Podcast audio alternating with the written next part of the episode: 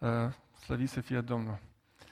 Uh, în această dimineață uh, aș vrea să ne uităm la Cuvântul lui Dumnezeu din Geneza, capitolul 3, versetul 15. Dacă aveți Bibliile, vă rog să deschideți. La Geneza, capitolul 3, 15. Nu știu dacă avem PowerPoint-ul ăla, dacă nu... Ah, ok, la avem. Ok, mulțumesc. Geneza, capitolul 3, versetul 15. Cuvântul Domnului.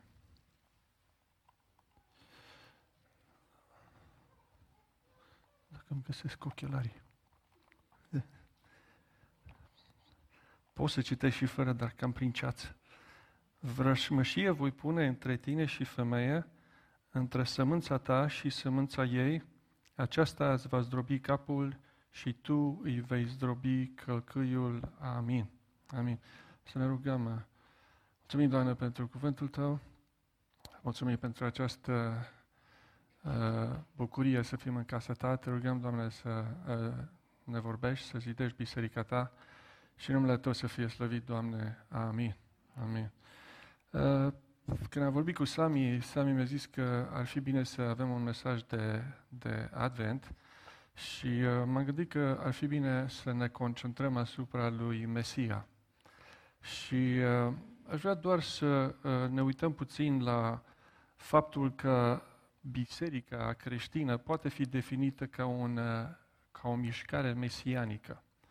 Dacă ne uităm uh, la Cuvântul lui Dumnezeu, Aș vrea doar în câteva lucruri, în câteva cuvinte să definim acest termen Mesia, pentru că asta este ceea ce vom sărbători în curând. Sărbătorim nașterea Domnului Isus Hristos și sărbătorim nașterea lui Mesia.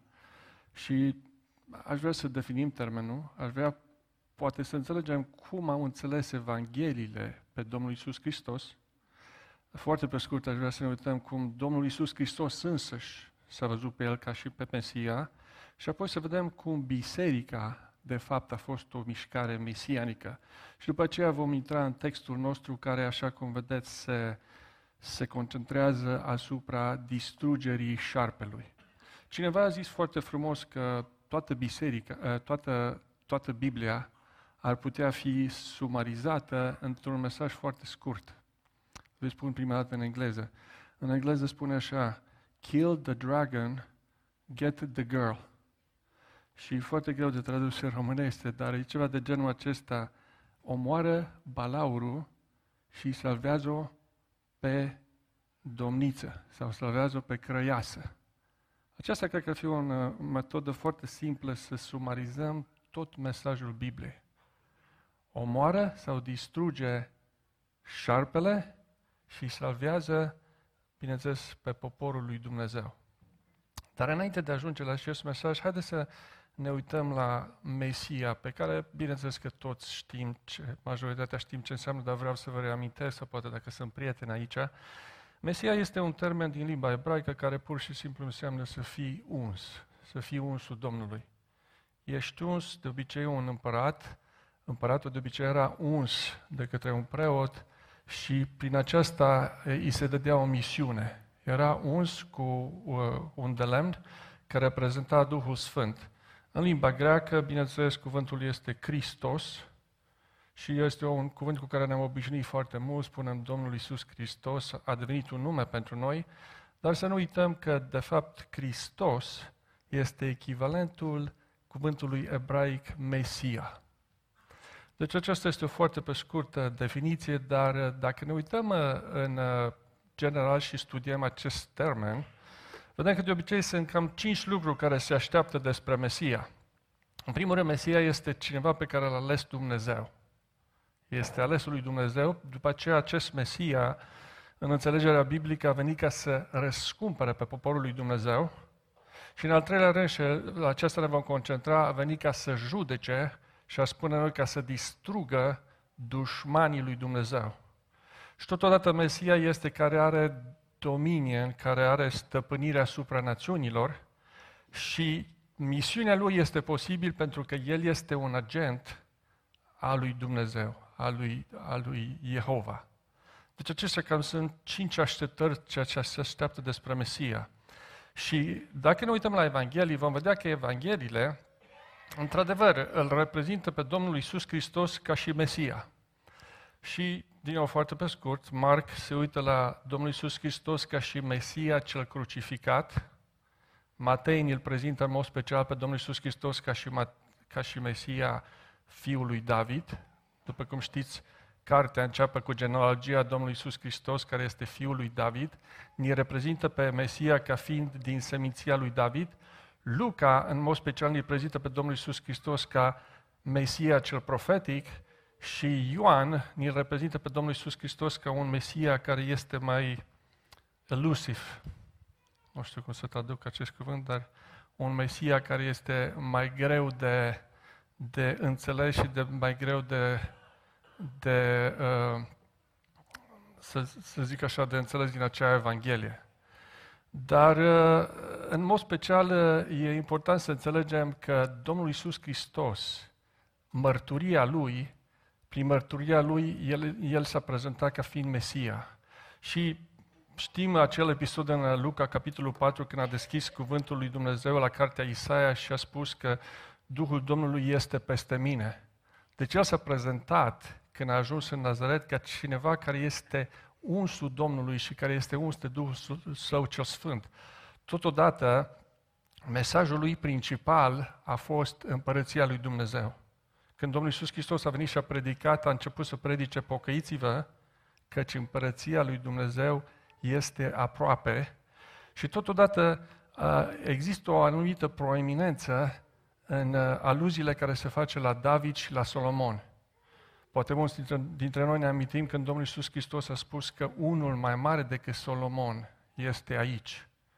Și, bineînțeles, uh, bineînțeles, uh, uh, lucrarea lui din ultima săptămână, din nou, ne prezintă pe Domnul Iisus Hristos ca și Mesia, care a fost condamnat și a fost crucificat pentru că credea că este, într-adevăr, regele iudeilor. Deci dacă ne uităm la Domnul Isus Hristos, El însuși, prin acțiunile Lui și prin mărturia Lui, se prezintă poporului ca fiind Mesia, ca fiind Mesia cel promis. Acum, uh, îmi place foarte mult această citație și vreau să vă dau aici. Și pentru mine e cam greu să o citesc de aici, dar uh, că nu, nu am aici notițe, dar uh, uh, foarte frumos spune acest, uh, acest uh, teolog, spune despre Domnul Isus Hristos că, într-adevăr, uh, Domnul Isus Hristos nu a ținut un semn pe care scria Mesia. Deci Dumnezeu, uh, Domnul Isus Hristos, uh, foarte mult spun că Domnul Isus Hristos nu a zis și nu a trâmbițat că El este Mesia, ceea ce este adevărat.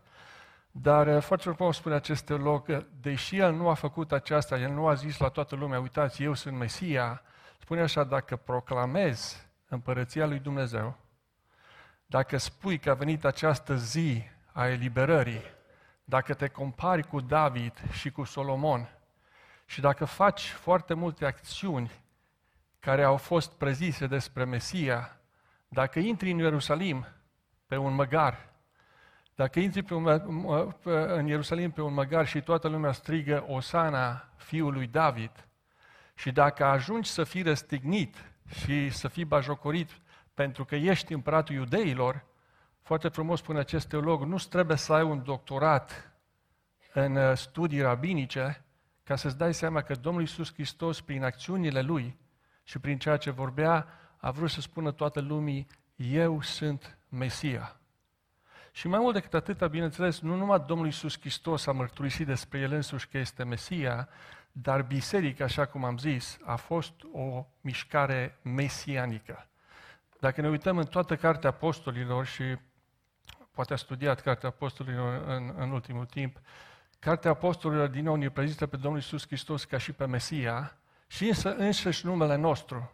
După cum știți, creștinilor li s-a dat pentru prima dată numele de creștini în Antiohia și acest nume de creștin, bineînțeles în greacă, vine însăși de la cuvântul Hristos.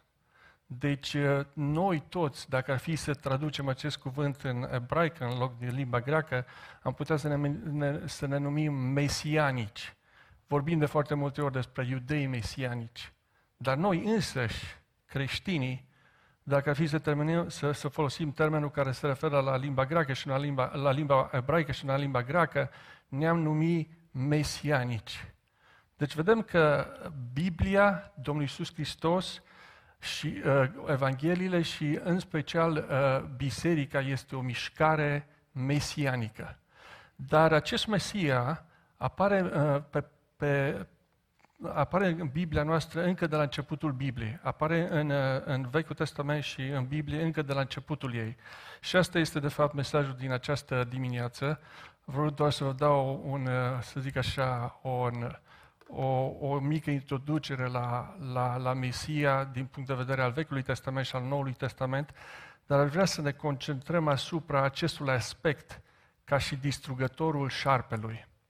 Și așa cum am văzut încă din, din uh, uh Geneza capitolul 3 cu versetul 15, avem să uh, ni se descrie acest mesaj al lui Mesia. Foarte mulți oameni sunt interesați să vadă uh, despre profesiunile mesianice. Și îmi amintesc unul dintre profesori, uh, vrea, uh, de multe ori preda un curs la universitate care se intitula uh, Interpretarea Vechiului Testament, uh, interpretarea Vechiului Testament a Vechiului Testament. Și de multe ori trimitea acest curs la administrație. Și administrația totdeauna corecta cursul și spunea că a, probabil că a făcut o greșeală. Probabil că ce vrea să spună este interpretarea Noului Testament a Vechiului Testament. Dar nu e adevărat. Deci, uh, el ce vrea să spună este că Vechiul Testament se interpretează pe el însuși. Și totodată Vechiul Testament ni-l descrie pe Mesia, ar putea spune pas cu pas. Deci începe aici în Geneza 3 cu 15, dar dacă mergem puțin mai departe vom vedea că acest Mesia nu este doar unul care distruge șarpele, dar este totodată este și leul lui Iuda, dacă mergem la, la, la sfârșitul lui Geneza. Dacă mergem mai departe și mergem în Cartea Numeri, vedem că acest Mesia este și steaua care vă resare din Iacob. Și putem să mergem așa prin Vechiul Testament și vedem că portretul lui Mesia ne este, să zicem așa, ne este filled out, ne este descris și ne este dat în mai mult detaliu. Dar aici este începutul și aici este problema. Avem aici, așa cum am zis, trei caractere, am putea spune. Așa cum am spus, omoară dragonul, omoară balaurul și salvează-o pe domniță, salvează-o pe creiasă. Și, și aceasta vom vedea în acest text. Deci sunt trei, trei personaje aici. Este, este șarpele, este personajul negativ, apoi este această crăiță sau domniță care este în, este în, în pericol și este, bineînțeles, este eroul acestei, acestei istorii. Eroul acestei istorii este Mesia, este Domnul Isus Hristos. Bineînțeles că în Vechiul Testament, de fiecare dată când găsim șarpele, Șarpele are două uh, misiuni, am putea spune, uh, uh, uh, două misiuni distrugătoare uh, în, în această istruioare. Șarpele poate să înșele sau șarpele, ca și un fel de balaur, el vrea să înghită. Aceasta este strategia lui. Este o strategie dublă. El vrea ori să ne înșele, ori să ne înghite și să ne distrugă. Și aceasta se vede de foarte, de foarte multe ori în biserică, din nou, uh, în biserică și în istorie. Șarpii, șerpii înșeală, balaurii înghit. Șerpii ispitesc și, mă, și mint, iar balaurii atacă și ucid. Aceasta este o strategie care este folosită de șarpele, așa cum spune șarpele CV, care este satana, încă de la începutul istoriei. Și aș vrea, din nou, foarte pe scurt, să ne amintim cum această istorie, așa cum spuneam noi, spunem istoria lui Isus, vreau foarte pe scurt să vedem cum această istorie, cum se, se desfășură. Și bineînțeles știm aici, în Geneza, capitolul 1 și 2, că istoria începe în grădina Edenului. Totul este foarte, foarte, foarte bine. Domnița, Eva, și chiar și Adam se bucură de ceea ce Dumnezeu le-a dat în grădina Edenului. Dar în Geneza 3, care am citit acum versetul 15, pentru prima dată șarpele vine și șarpele vrea să înșele. Și numai că vrea să înșele, dar minte. Aceasta este prima lui strategie, vrea ca să înșele. Și așa cum am zis, mai departe, dacă ne vom uita la Cuvântul lui Dumnezeu, șarpele alternează în această strategie. Câteodată vrea să înșele, câteodată vrea să înghită. Și când ajungem la, să zic așa, la apogeul acestei istorioare, Domnul Isus Hristos, adică în primul rând Balaurul vrea să îl distrugă pe Mesia, pe Domnul Isus Hristos, dar în, în locul acesta ceea ce reușește să facă este să-i zdrobească, să, să reușește doar ca să, cum spune aici, să-i zdrobească călcâiul, iar Domnul Isus Hristos îi distruge, îi zdrobește capul. Restul istorioarei, și aici suntem noi parte, în restul istorioarei, unde trăim și noi, acest șarpe, acest șarpe vechi, acest balaur, încearcă cu furie ca să distrugă biserica care a fost salvată și care a fost uh, izbăvită de Domnul Isus Hristos. Aceasta este însă misiunea lui Mesia, aceasta este misiunea lui Domnul Isus, este omoară balaurul, distruge balaurul și salvează biserica, am putea spune, salvează poporul lui Dumnezeu. Și aș vrea din nou să ne uităm la acest mesaj uh, foarte pe scurt, din nou, uh, la trei puncte majore. În primul rând, textul acesta din Geneza, în care șarpele vrea să înșele. După aceea aș vrea să ne uităm foarte pe scurt între Geneza și Apocalipsa, unde vedem mai mulți șerpi, mai mulți, mai mulți balauri, care vor ori să înșele poporul lui Dumnezeu, ori să-l distrugă, și după aceea aș vrea să, să ne oprim uh, în, în cartea Apocalipsa, în mod special capitolul 12 și 20, ca să vedem acest balaur, acest șarpe vechi, care din nou vrea să distrugă biserica. Și spre sfârșit, în punctul 4, aș vrea doar să ne uităm la niște lucruri practice. Ce am putea face noi, ce ai putea face tu și cu mine, ca să luptăm împotriva răului reprezentat de acest șarpe care vrea să distrugă pe Hristos și biserica. Dar haideți să ne uităm în primul rând din nou la Geneza aici, în Geneza capitolul 3, un capitol care îl cunoaște bine, și vedem că încă de la început șarpele vrea să înșele. Aceasta este, de fapt, specialitatea lui. Vedem, de la început, șarpele era mai șiret decât toate fierele câmpului pe care le făcuse Domnul Dumnezeu. Și bineînțeles că în înțelegerea creștină, șarpele este diavolul și este, interpretarea este foarte corectă pentru că o găsim în, în cartea, uh, în Apocalipsa. Dar observați aici, pentru că sunt unii care spun, că este doar un șarpe, este doar un animal și uh, nu, nu există diavolul încă în Geneza, capitolul 3. Dar dacă, dacă ne uităm cu atenție la acest text, vedem că, în, în, de fapt, vedem în capitolul 2, că șarpele și toate celelalte animale sunt mult mai jos decât omul. Omul este cel care le numește. Și nu s-a găsit un, un, un ajutor potrivit pentru om între animale. Oamenii sunt sub om, sunt sub om, uh, ca și, să zic așa, ca și, uh, ca și uh, uh, ierarhie. Dar aici, în capitolul 3, apare cineva care pare fi la același nivel cu omul de fapt vorbește, am putea spune, de la egal la egal, mai mult decât atâta. Nu numai că vorbește de la egal la egal, dar pare să fie mai sus, pentru că este gata să-i dea sfaturi omului. Și sfaturile pe care le dă, după cum știți, șarpele vrea doar să aibă o discuție teologică. Și aici e foarte, foarte important, cred, pentru noi ca și creștini, să ne uităm foarte pe scurt la, la tehnica, la, la strategia șarpelui care vrea să ne înșele.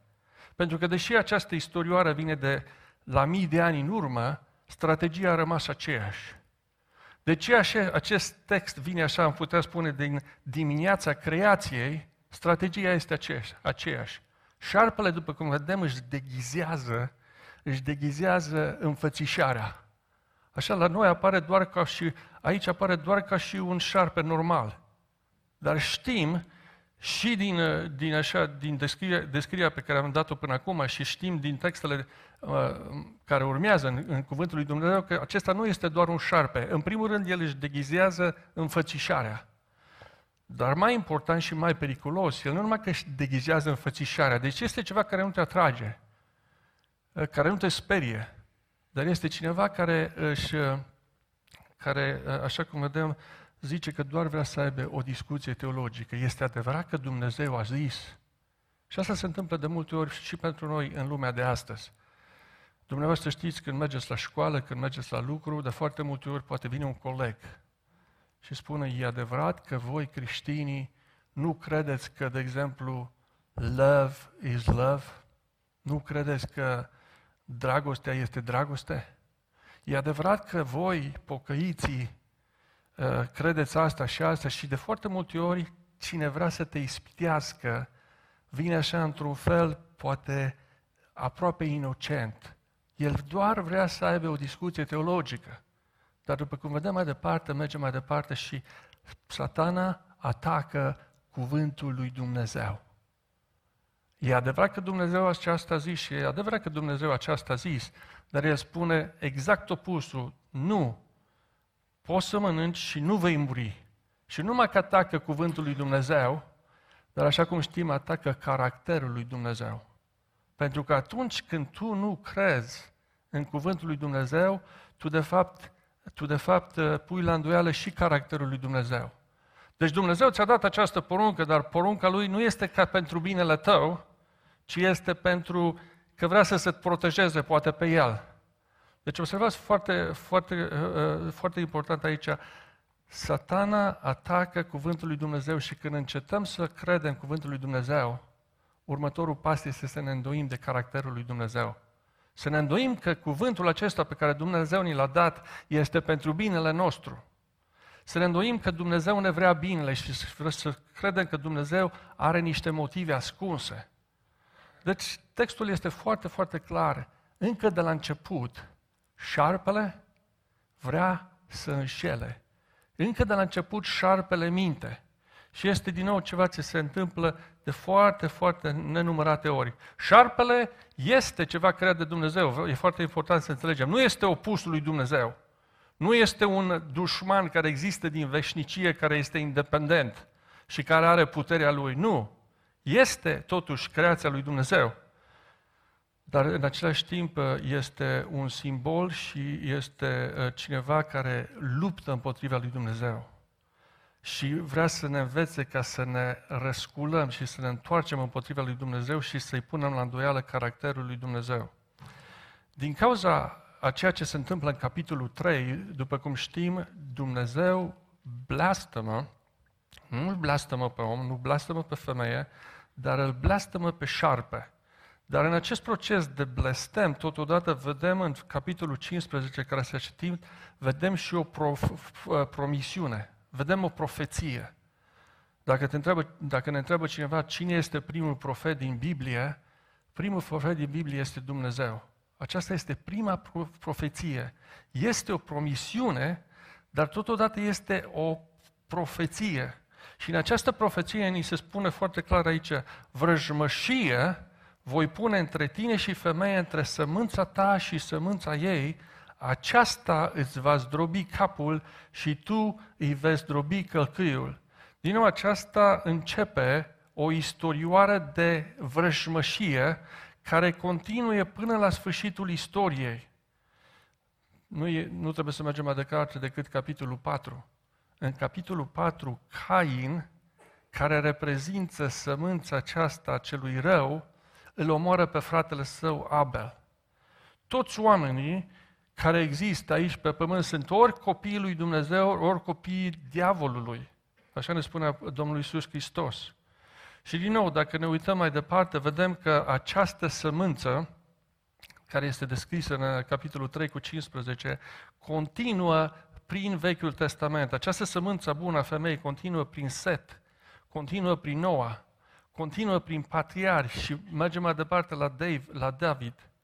Această sămânță a omului poate să fie ori un grup, poporul lui Dumnezeu, sau să fie doar o singură persoană, Mesia. Dar acesta este din nou un lucru foarte important în Cartea Geneza. Când studiem Cartea Geneza, uh, observați, sunt unele lucruri care e bine să ne uităm cu atenție. În primul rând, în Cartea Geneza sunt o serie de genealogii. Și genealogiile acestea de multe ori ne pun, ne, ne fac să, ne, să, să ne oprim din citirea Bibliei sau să ne plictisim. Dar genealogiile din Cartea Geneza sunt extrem de importante pentru că genealogia încearcă să, să urmărească această, această sămânță binecuvântată. Apare câteodată și genealogia lui Esau, dar veți observa că eh, genealogia lui Esau se termină și nu este continuată. Singura genealogii care sunt continuate sunt genealogiile care caută să traseze, care caută să urmărească această sămânță a femeii. De fapt, cuvântul acesta, sămânță, apare în, în, cartea, în cartea Geneza de peste 50 de ori. Sunt două lucruri foarte importante în Geneza, pe lângă faptul că, două sau trei, pe lângă faptul că Dumnezeu vrea să ne binecuvinteze, e foarte important să ne uităm la genealogiile care caută să urmărească sămânța prin care va veni izbăvirea.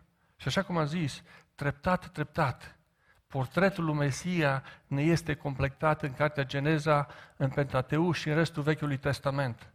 Știm acum la început că este din sămânța femeii, dar până ajungem la sfârșitul lui Geneza, ni se spune în Geneza 17, îi se spune lui Sara, îi se face o altă promisiune și se spune lui Sara că împărați vor ieși din tine.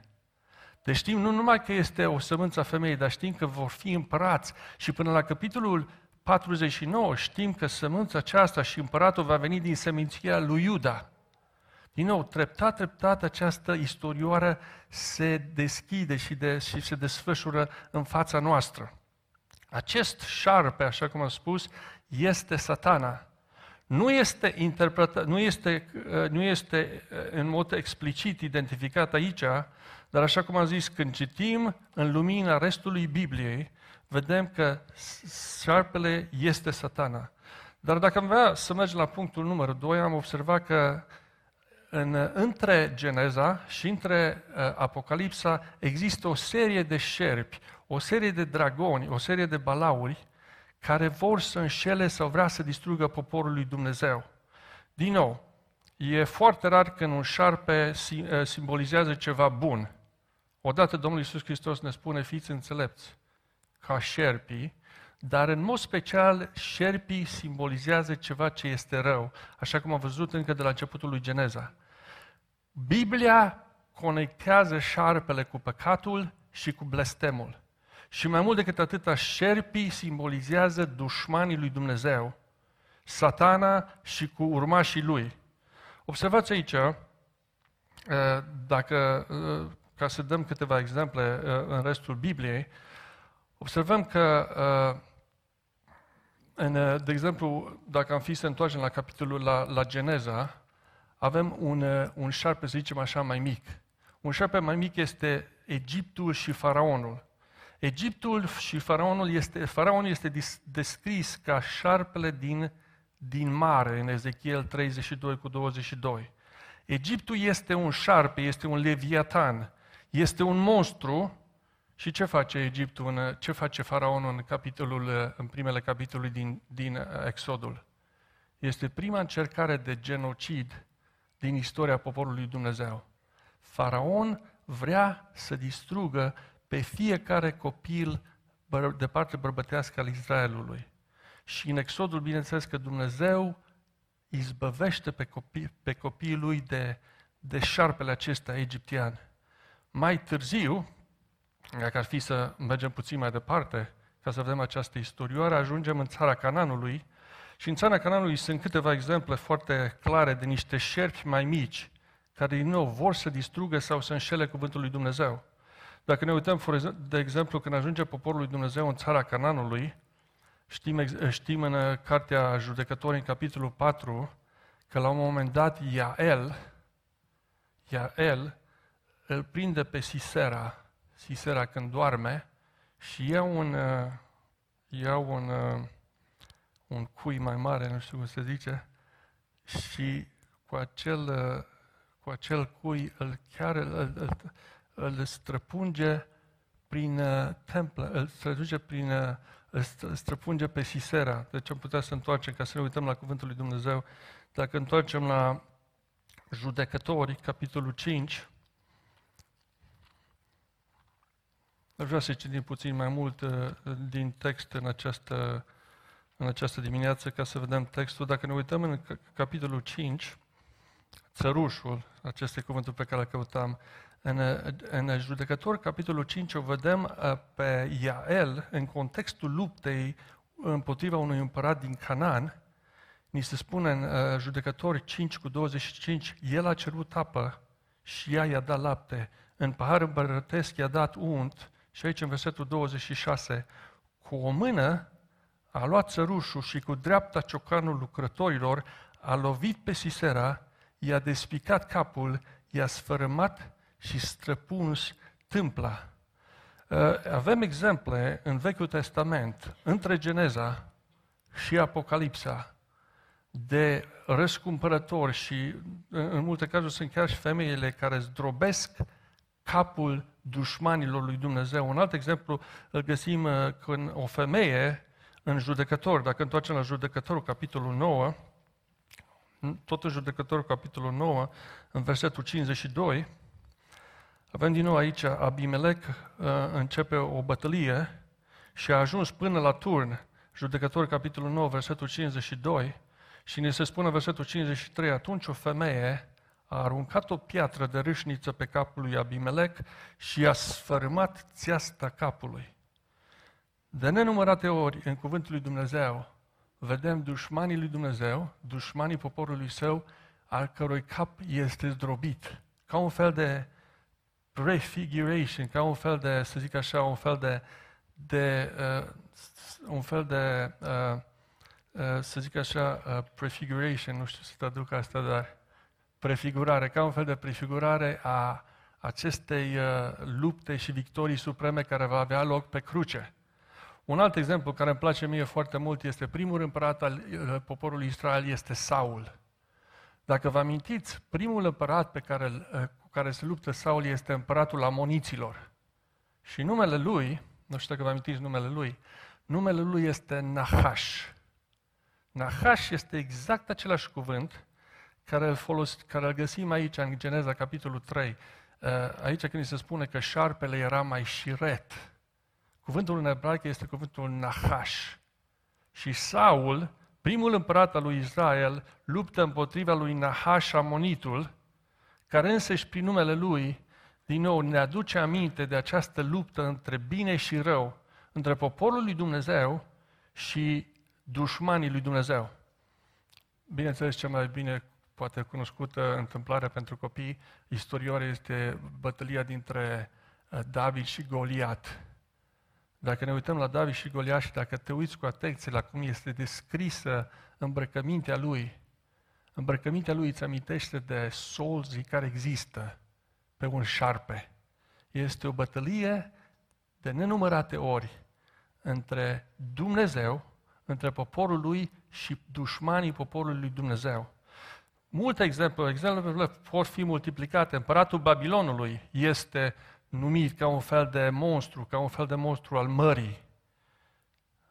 Dacă ar fi să venim la Noul Testament, știm ce s-a întâmplat și vom citi aceste texte acum când începe Crăciunul.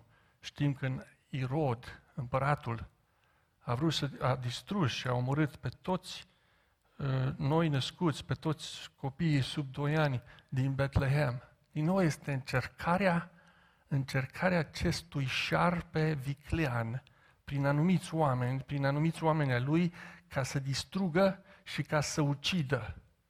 Fariseii și saducheii, dacă ar fi să mergem să ne uităm puțin mai simbolic, Fariseii și saducheii au fost numiți de Domnul Isus Hristos, au fost numiți, ca, au fost numiți în Noul Testament pui de, pui de năpârci. Și Domnul Isus Hristos, la un moment dat, le spune, voi îl aveți pe Tatăl, îl aveți pe diavolul, în Ioan capitolul 8 cu 44. Ceea ce ei predau și ceea ce ei le spuneau poporului era ceva otrăvitor și de aceea Dumnezeu îi va condamna. Dar altceva care iar este foarte relevant pentru noi astăzi, pentru că e ușor să ne uităm în trecut, să ne uităm la faraon, să ne uităm la unul la altul, să nu uităm că acești învățători falși, acești învățători care nu, pre, care nu ne învață ceea ce este sănătos, sunt numiți de asemenea în Noul Testament ca și niște, ca și niște uh, șerpi. Haideți să deschidem din nou Cuvântul lui Dumnezeu la Romani, Așa cum am zis, uh, voi încerca să ne uităm puțin mai uh, la unele texte, cel puțin.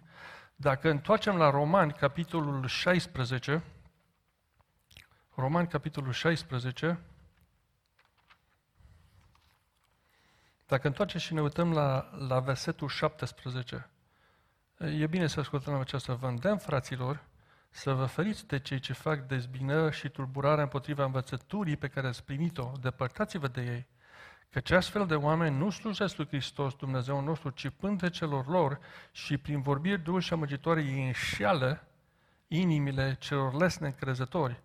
Cât despre voi, ascultarea voastră este cunoscută de toți. Mă bucur dar de voi și doresc să fiți înțelepți în ce privește binele și proști în ce privește răul. Și versetul 20, care este foarte important pentru această temă, Dumnezeul păcii va zdrobi în curând pe satana sub picioarele voastre. Harul Domnului nostru Isus Hristos să fie cu voi. Din nou, este această luptă și în această luptă sunt și acei care aduc învățături false.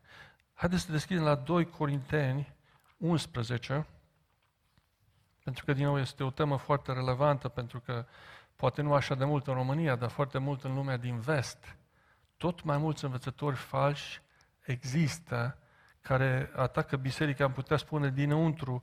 2 Corinteni, capitolul 11, dacă ne uităm la versetul 2, 2 Corinteni 11, căci sunt gelos de voi cu o gelozie după voia lui Dumnezeu, pentru că v-am logodit cu un bărbat ca să vă înfățișești înainte lui Hristos ca pe o ficioară curată. Dar mă tem, dar mă tem că după cum șarpele a amăgit pe Eva cu șiretlicul lui, tot așa și gândurile voastre să nu se strice de la curăția și credincioșia care este față de Hristos. Într-adevăr, dacă vine cineva să vă propovădească un alt Iisus pe care noi nu l-am propovăduit, sau dacă este vorbă să priviți un alt Duh pe care nu l-ați primit, sau o altă Evanghelie, cum îl îngăduiți de bine?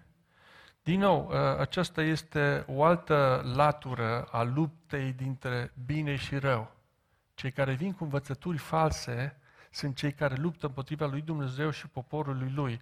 Dar dacă fi acum să mergem la sfârșitul acestei Biblii și a fost foarte a fost un fel de mini-curs de Biblical Theology, să zic așa, de teologie biblică, dacă ar fi să mergem la, la textul din, din Apocalipsa, vom vedea că aici în Apocalipsa îl găsim pe acest balaur care vrea să înghită. Și în mod special, haideți să întoarcem la Apocalipsa, capitolul 12 și capitolul 20. Aici este unde istorioara atinge culmile. Și într-adevăr, observați în uh, uh, Apocalipsa, capitolul 12, în cer s-a arătat un semn mare. O femeie învăluită în soare cu luna sub picioare și cu o cunună de 12 stele pe cap. Ea era însărcinată, țipa în durerii nașterii și avea un mare chin ca să nască. În cer s-a mai arătat un alt semn. Iată s-a văzut un mare balau roșu cu șapte capete, zece coarne și șapte cununi împărătești pe capete. Și aici e important să vedem din nou că acest balaur este din nou, are cam vreo șase termeni care se, îi se aplică acestui balaur. Este, în primul rând este un balaur, mai departe vom vedea că acesta este în versetul 9, balaurul, observați în versetul 9, balaurul cel mare, șarpele cel vechi, el este diavolul și satana, acesta care înșeală întreaga lume, a fost aruncat pe pământ și împreună cu el au fost aruncați și îngerii lui. Sunt unele, uh, să zic așa, unele, unele uh, labels, unele, uh, uh, să zic ca etichete care se afișează la acest, uh, la acest uh, balaur, este, la acest uh, personaj. Este un balaur, este un șarpe vechi, este diavolul, este cel care calumniază, este satana, care este adversarul nostru, este înșelătorul și este cel care părăște pe frați, am putea spune. Și din nou, ă, acesta ne este prezentat ca un ucigaș. Faptul că este un balau roșu, probabil este semnifică faptul că este plin de sângele ă, celor pe care îi ucide. Este foarte puternic, după cum vedem. În cer s-a mai aruncat un alt semn. S-a văzut un mare balau roșu cu șapte capete și ă, este cu coada, trăgea după el a treia parte din stele cerului și le arunca la pământ este, este prezentat ca ceva care este foarte puternic și care vrea să-l înghită, din câte înțelegem din aceste, vrea să-l înghită însăși pe Mesia. Observați în versetul 4. Balaurul a stat înaintea femeii care stătea să nască pentru ca să-l, să-i mănânce copilul când îl va naște.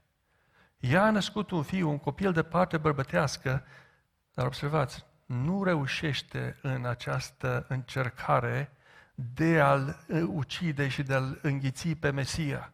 O să vedeți ce se întâmplă aici. Ea a născut un fiu, un copil de barte bărbătească, el are să cărmuiască toate neamurile cu un toiac de fier. Copilul a fost răpit la Dumnezeu și la scaunul lui de domnie. Deci, uh, ce se întâmplă aici, uh, acest balaur este biruit, este biruit de, de mielul care stă pe tron. Din nou, dacă ne uităm, în, suntem în capitolul 12, observați în versetul 11, se referă la poporul lui Dumnezeu, ei l-au biruit prin sângele mielului și prin cuvântul mărturisirii lor și nu și-au iubit viața chiar până la moarte. Versetul 12, de aceea bucurați-vă ceruri și voi care locuiți în ceruri, vai de voi pământ și mare, căci diavolul s-a coborât la voi cuprins de o mânie mare, fiindcă știe că are puțină vreme. Acesta este un, un punct foarte important în această istorioară. Acest balaur care persecută, care atacă poporul lui Dumnezeu, este, care este plin de mânie și aceasta este situația în care suntem noi. Este, suntem într-o situație în care diavolul acesta este plin de mânie și e cuprins de o mânie mare pentru că știe că are puțină vreme. Din nou, el vrea să înșele prin învățătura falsă și vrea să ucidă, în mod special prin persecuție, prin uh, atacul la, la, la, la poporul lui Dumnezeu. De fapt, acest uh, balaur pe care îl găsim aici, a spus cineva foarte frumos, e ca un fel de o opoziție a Sfântei Trăimi. În uh, Biblie, bineînțeles, învățăm de Sfânta Trăime, de Tatăl, Fiul și Duhul Sfânt. Aici avem balaurul care de fapt este satana. Totodată avem aceea prima, prima, uh, prima fiară și a doua fiară, care este profetul cel fals. Dar slăvit să fie Domnul, dacă întoarcem la capitolul 20 din Apocalipsa, vedem că acest balaur, acest balaur este legat. În versetul 20, din, în capitolul 20 din Apocalipsa, apoi am văzut coborându-se din cer un înger care ținea în mână cheia adâncului și un lanț mare. El a pus mâna pe balaur, pe șarfele cel vechi, care este diavolul și satana și l-a legat pentru o mie de ani. Balaurul nu poate să-l lege și nu poate să-l împiedice pe Dumnezeu, dar vedem că Dumnezeu poate să lege pe Balaur. Balaurul încearcă să uh, înșele națiunile, să înșele, să înșele toate națiunile. Dar vedem aici, în capitolul, în versetul 9 și 10, observați ce se întâmplă în 9 și 10, și ei s-au suit pe fața pământului și au înconjurat uh, uh, tabăra sfinților și cetatea preobită, dar din cer s-a pogorât un foc care i-a mistuit. Aceștia sunt dușmanii. Și în versetul 10, și diavolul, care îi înșela, a fost aruncat în iazul de foc și de pucioasă, unde sunt fiara și prorocul. Deci vedem această unholy trinity, această nesfântă, această profană trăime. Acestea au fost, au fost aruncați uh, unde sunt fiara și prorocul mincinos și vor fi munciți zi și noapte în vecii vecilor. Deci dacă ne uităm la această istorioară așa de la A la Z, de la Geneza până la Apocalipsa, vedem, slăvit să fie Domnul, că Dumnezeu câștigă. Șarpele este zdrobit, șarpele este distrus. Din nou, ă, dacă, ne, dacă ar fi să rezumăm puțin, istorioara Bibliei începe cu grădina Edenului. Adam și Eva se bucură de grădina pe care le-a dat-o Dumnezeu. Dar așa cum am văzut în Geneza 3 cu 15, șarpele o înșeală pe Eva și îl înșeală și pe Adam. Și uh, acest șarpe este șarpele cel vechi, care de nenumărate ori luptă împotriva lui Dumnezeu și a poporului lui prin fel și fel de oameni. Dar uh, în, uh, să zic așa, în apogeul istoriei acestea, acest șarpe încearcă să-L înghită pe însăși Domnul Iisus Hristos, pe Mesia, dar în loc să poată să-L înghită, nu reușește decât să-i zdrobească călcăiul și el însăși este zdrobit de Domnul Iisus Hristos. Pentru restul istoriei, și aici suntem noi din nou, acest șarpe, plin de mânie, încearcă să ucidă pe mireasa lui Hristos. Dar slăvit să fie Domnul că nu va birui, pentru că Domnul Iisus Hristos își va îndeplini misiunea. Așa cum am spus, un rezumat acestei cărți a Bibliei este aceasta, Kill the dragon, get the girl. Omoară și distruge pe șarpe și salvează pe mireasă, salvează pe poporul lui Dumnezeu. Aș vrea uh, acum, dacă foarte pe scurt, să, să ne gândim uh, și aș vrea să dau foarte pe scurt niște lucruri mai practice. Aș vrea să spun despre patru lucruri pe care ar trebui să nu le facem cu privire la rău și cinci lucruri pe care ar trebui să le facem noi ca și poporul lui Dumnezeu cu privire la rău. Pentru că la urma urmei noi suntem cei care suntem din sămânța femeii, noi cei care ne-a pus nădejdea în Domnul Isus Hristos. Noi suntem aceia despre care Apostolul Pavel spune că Dumnezeu va zdrobi pe șarpe sub piciorul nostru, în Roman 16 cu 20. Și aș vrea să spun, pentru că, într-adevăr, noi ca și biserică avem această luptă împotriva răului și celui rău. Și în primul rând aș vrea să spun și să încurajez pe cei de aici, niciodată să nu disprezi, niciodată să nu intri în disperare când vezi răul din această lume că crește și că este, am spune noi, out of control. Asta este un lucru foarte important pentru că de multe ori, poate chiar și din bisericile noastre, sunt oameni care văd atâta rău și văd atâta înșelăciune în lume că își pierd, și își pierd oarecum nădejdea. Dar observați din nou ce ne spune Apostolul Pavel în Efeseni. Haideți să întoarcem la Efeseni în primul acest, pentru acest prim punct de aplicație. În Efeseni spune așa, Efeseni capitolul 1, ni se spune că El lucrează în toate lucrurile după, după voia Lui cea bună. Deci voia Lui Dumnezeu, în ciuda șarpelui, nu poate să eșueze. Efeseni, capitolul 1, ni se spune așa, în el am fost făcut și moștenitor, fiind rânduiți mai dinainte după hotărârea celuia care face totul după sfatul voiei sale. Deși se pare că lumea este out of control, adevărul este că noi nu trebuie să ne pierdem nădejdea, pentru că Dumnezeu își lucrează planul Lui. Un al doilea lucru, aș vrea să vă încurajez niciodată să nu renunțați, să nu vă lăsați de credință, să nu vă lăsați de biserică. Chiar dacă vezi rău în viața ta care nu face niciun sens, chiar, chiar dacă vezi lucruri care se întâmplă și care sunt extrem de dificile, pentru că adevărul este că noi nu înțelegem de multe ori planurile lui Dumnezeu. Cunosc oameni, frați care au fost în biserică, care au trecut printr-o mare greutate, poate un prieten, un prieten care a avut cancer când a fost tânăr, a avut cancer la creier și a murit, și alte lucruri care au fost foarte dificile în viața lor, care n-au, nu, n-au înțeles cum a putut să se întâmple așa ceva și au renunțat. Au renunțat la această bătălie. Dar observați că trebuie să înțelegem ca și oameni și ca și copii ai Dumnezeu, încă vedem doar în parte. Din nou, Apostolul Pavel în Romani 11 ne amintește despre planurile lui Dumnezeu.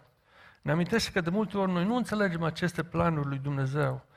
În Romani 11, dacă întoarcem aici, versetul 33, O, adâncul bogăției, înțelepciunei și științei lui Dumnezeu, cât de nepătrunse sunt judecățile Lui și cât de neînțelese sunt căile Lui. Într-adevăr, cine a cunoscut gândul lui Dumnezeu, cine a fost fetnicul Lui? De multe ori vrem să înțelegem și eu a vrut să înțeleagă și, și fiecare dintre noi vrem să înțelegem planurile lui Dumnezeu, dar aș vrea să vă încurajez niciodată să nu renunți la această luptă, chiar dacă nu înțelegi răul, să zicem așa, răul random, răul care vine în viața ta și care pare absurd și fără semnificație. Numărul trei, aș vrea să vă încurajez niciodată să nu, să nu crezi că Dumnezeu păcătuiește sau că Dumnezeu nu este just. Pentru că aceasta iară este o ispită când trece până încercări. Aceasta a fost o ispită pentru Iov. Iov a fost ispitit ca să creadă că Dumnezeu nu este just. Dar nu uitați că cuvântul lui Dumnezeu ne spune că Dumnezeu este drept în toate căile Lui. Aceasta iară o ispită și, și, și cel mai important este să nu ne îndoim niciodată că Dumnezeu este de partea noastră în Domnul Isus Hristos. Așa le spune cuvântul lui Dumnezeu. Dumnezeu Domnul, să zic așa, Domnul disciplinează, Dumnezeu disciplinează pe cel pe care îl iubește. Ne spune cuvântul lui Dumnezeu în Vrei, capitolul 12. Nu te îndoi niciodată că Dumnezeu e de partea ta în Domnul Isus Hristos. Dacă ești creștin și dacă ți-ai dat viața Lui, Dumnezeu este de partea Lui. Deci aș vrea să spun aceste patru lucruri, să nu le faci niciodată în lupta împotriva răului, și aș vrea cinci lucruri foarte pe scurt pe care ar trebui noi ca și creștini să le facem în lupta împotriva răului. În primul rând și poate cel mai important este că trebuie să urâm răul. Când ne uităm în jurul nostru și când vedem această luptă între poporul lui Dumnezeu și sămânța vrășmașului, când vedem această luptă între Dumnezeu și forțele răului, unul dintre cele mai importante lucruri pe care trebuie să le facem este să urâm răul. Din nou, Romani 12, Întoarceți, vă rog, cu mine la Roman 12, capitolul 9. Din nou, texte cu care suntem familiare, dar uh, poate e bine să ne le reamintim. Roman 12, capitolul 9, versetul 9, Roman 12, versetul 9, ni se spune așa, Dragostea să vă fie fără prefăcătorie, fie vă groază de rău, în altă traducere, urâți răul și lipiți-vă tare de bine. Trebuie să urăm răul. De fapt, începutul înțelepciunii este acesta, ne spune înțeleptul Solomon, să urăști răul. A doilea lucru aș vrea să spun să expunem răul. Nu numai să urâm, dar să și expunem. În Efeseni, capitolul 5, ni se amintește în versetul 11, și nu luați deloc parte la lucrările neroditoare ale întunericului, mai, încă mai degrabă osândiți-le și expuneți-le. Din nou un cuvânt, trebuie să urâm răul și trebuie să o sândim și să expunem răul. Totodată, bineînțeles, Domnul Iisus Hristos ne învață să ne rugăm, să scăpăm și ne păzește de cel rău și ne păzește de cel rău și nu ne duce pe noi în ispită, ci ne izbăvește de ce rău și de ceea ce este rău. Mai mult decât atât, din nou, Apostolul Pavel ne spune să biruim răul prin bine. Deci nu vă lăsați biruiți de rău, ci biruiți răul prin bine. Și numărul 5 spune următoarea, din nou un text care este cunoscut foarte bine. Împotriviți-ră diavolului și el va fugi de la voi. Fraților, ne apropiem de sărbătoarea aceasta Crăciunului, când îl sărbătorim pe Domnul Isus Hristos și va fi multă bucurie, va fi multe lucruri, multe mesaje bune. Să nu uităm la acest început de Advent, că Domnul Isus Hristos a venit ca să zdrobească și a să venit să distrugă șarpele cel vechi și a venit să distrugă răul și a venit să distrugă păcatul. Și să nu uităm, fraților, noi suntem parte din sămânța femeii, noi suntem copiii lui Dumnezeu. Haideți să, în aceste, înainte de aceste sărbători, haideți să luăm aceste cuvinte foarte serios din Cuvântul lui Dumnezeu. Haideți să ne unim Domnul Iisus Hristos, care este Mesia, să ne unim la acest zdrobitor, la acest distrugător al șarpelui și al răului, să urâm răul, să osândăm faptele rele, să ne lăsăm de aceste lucruri rele și să ne punem nădejdea în Domnul Isus Hristos. Domnul să ne ajute la aceasta și să facă biserica din loc mai sfântă și mai, uh, să zic așa, mai motivată în lupta împotriva celui rău din lume și din inima noaslă. Să fie să fie Domnul. Amin.